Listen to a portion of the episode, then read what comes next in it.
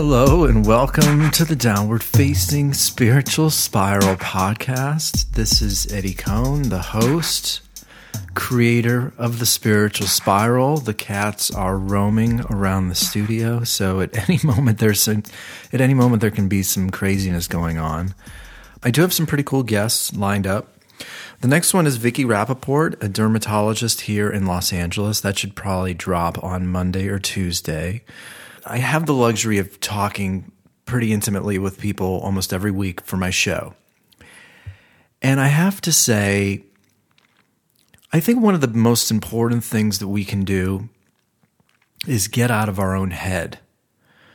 And I I guess I'm struck by people who aren't as worried or don't think Instagram or social media is as bad as I think it is and or they don't think it's or, or, they'll often say something like oh it's always been like this. You know we've always had television.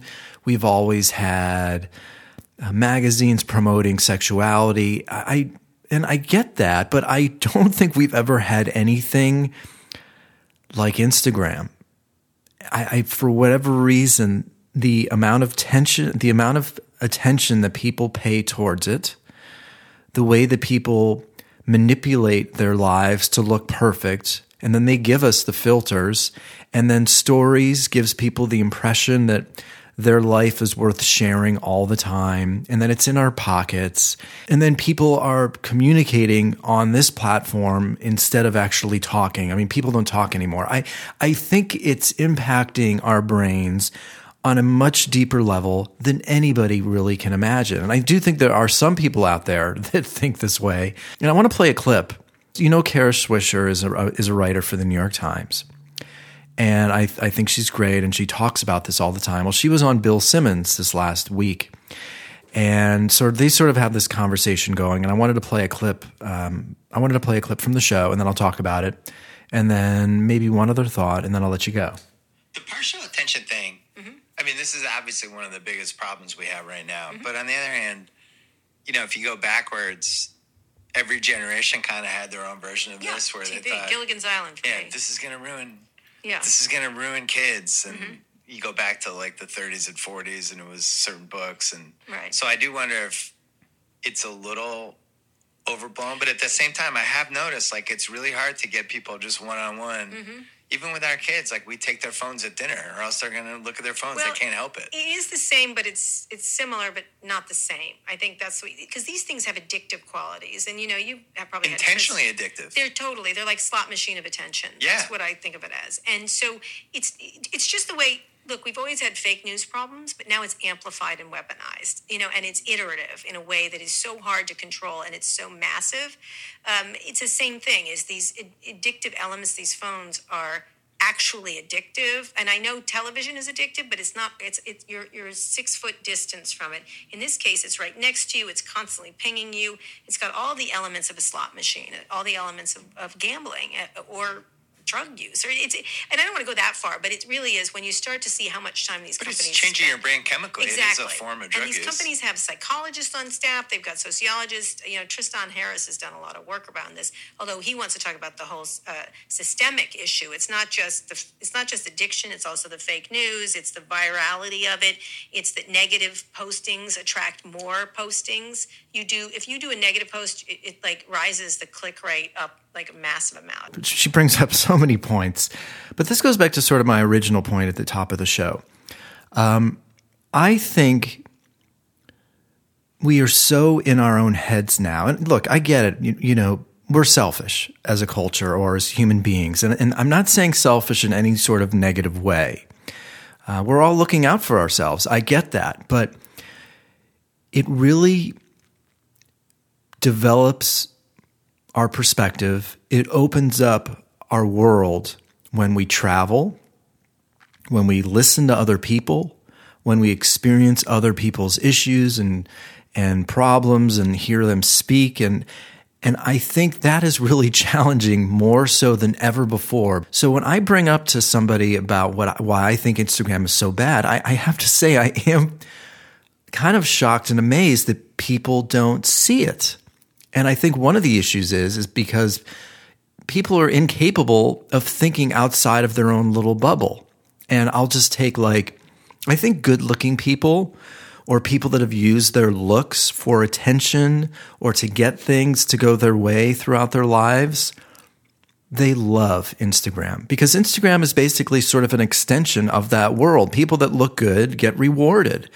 And I think it's really hard for somebody who's good looking to imagine somebody who hasn't used their looks for to get anywhere in their life. I think it's really challenging for them to think out of their own head and they're thinking, huh, I, I just I can't imagine being unattractive or not using my body to get things.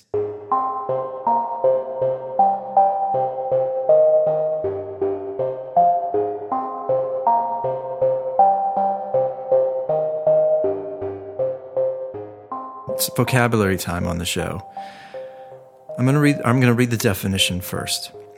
A person who has an excessive interest in or admiration of themselves.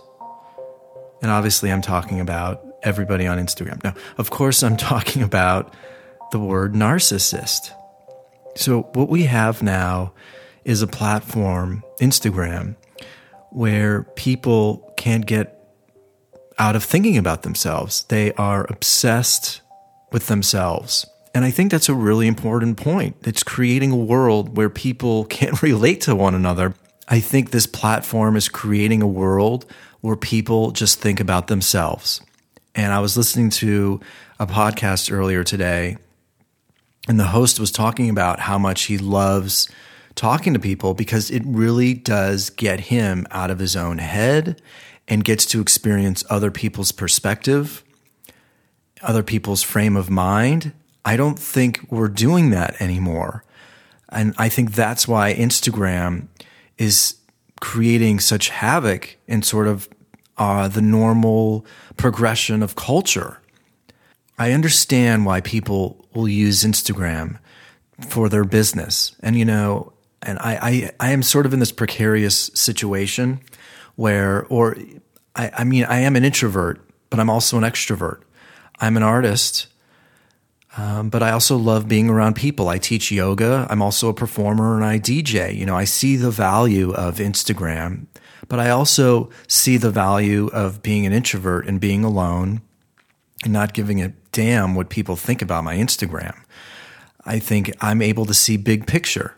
I think I'm able to, because I was really sick as a kid and, and didn't rely on my looks to sort of get ahead, I, I can relate to people that don't feel comfortable showing their ass on Instagram. But I also, you know, I work out a lot and I feel really good about myself now. And I can see why people would post um, a sexual photo on Instagram to get likes or to get attention or promote maybe a yoga class or promote a new bikini. I mean, I understand all of this, but what I think the overall effect is, is that it's making people constantly think about themselves.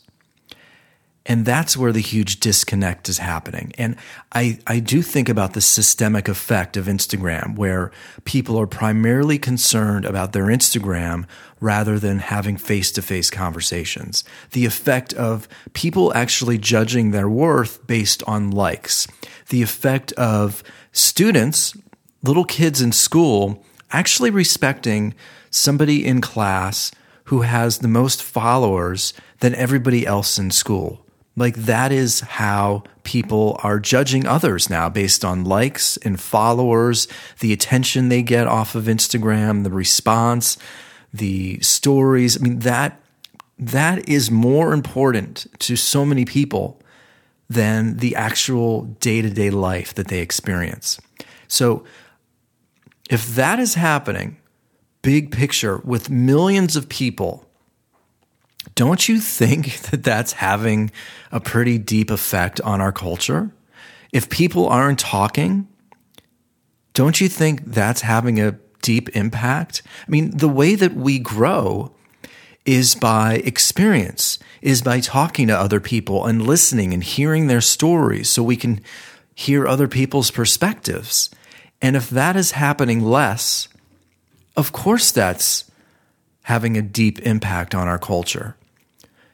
So you add all of that up, And I think that's why I'm stunned sometimes that people aren't thinking big picture. But I do think it's because people are so self centered now, so obsessed with curating their lives, portraying a specific sort of thing on Instagram, that it's becoming more and more difficult for people to put their phone down or their life sort of aside so that they can actually absorb somebody else's life and hear their perspective. I just, I think that is so challenging for people. And that is why I think Instagram, one of my cats is freaking out right now, far greater, is having a far greater impact than anybody could ever imagine. And again, last but not least, I am sort of flabbergasted when somebody's on my show and they're just sort of like, no, it's it's always been this way. I, I just come on. It has not always been this way.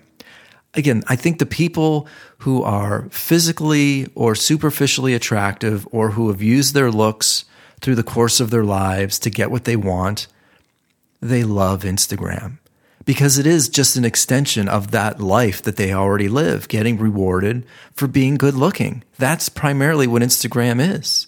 It rewards the pretty photo. So if you've been blessed with good looks from a very young age, that has sort of been the course of your life. So, of course, that type of person is going to have no issue with Instagram. Or if you're a business that benefits from a culture that is so superficially based, that is based on looks, or if your business is based on how you look or getting people to quote unquote look better on the outside, of course you're not going to see any issue with Instagram. That is such a small percentage of our culture. And I would just love it for people to think big picture the impact, the systemic impact of a product like Instagram and how it's rewiring people's brains, rewiring the way people think about themselves and others, and it's rewiring the way people communicate. I'm just really struck by it all. But I'm even more struck by how people can't even imagine that something like Instagram is having a deeply negative impact on our culture. I am so lucky to get to speak to people every week because it opens up my world and my perspective on what other people are thinking. And I think I also sort of have lived this interesting life where I I am an introvert, but I'm also an extrovert. I love to be by myself, but I also love being with people. I mean, I sort of I'm I feel as though my personality is very multidimensional in the sense that um, I'm introverted, I'm extroverted. I'm artistic, but I also love being around other people. Um, I used to be really sick and, and didn't rely on my looks at all, or I didn't feel good about how I looked. And now I'm strong and I feel good and I look great. And, and I think I've lived all these sort of different sort of, I've, ex, I've experienced many different facets of the human condition. And I think that's why I'm able to sort of relate to people and hear other people's perspective, and I'm curious about it. And I want that from all of us. I want us all to go to dinner this weekend and not bring your phone and just keep asking questions about the person that you're with. Because people love to share their story. The problem is is that a lot of people aren't able to listen or hear it anymore because they don't know how to or they have their freaking phone with them. So that's the goal for this week. That's the lesson. Go out to dinner and don't bring your phone. So that's it for today's show. The Downward Facing Spiritual Spiral. My next guest, Vicki Rapaport, dermatologist here in Los Angeles. She should be that interview should be coming up on Monday or Tuesday, probably on Monday.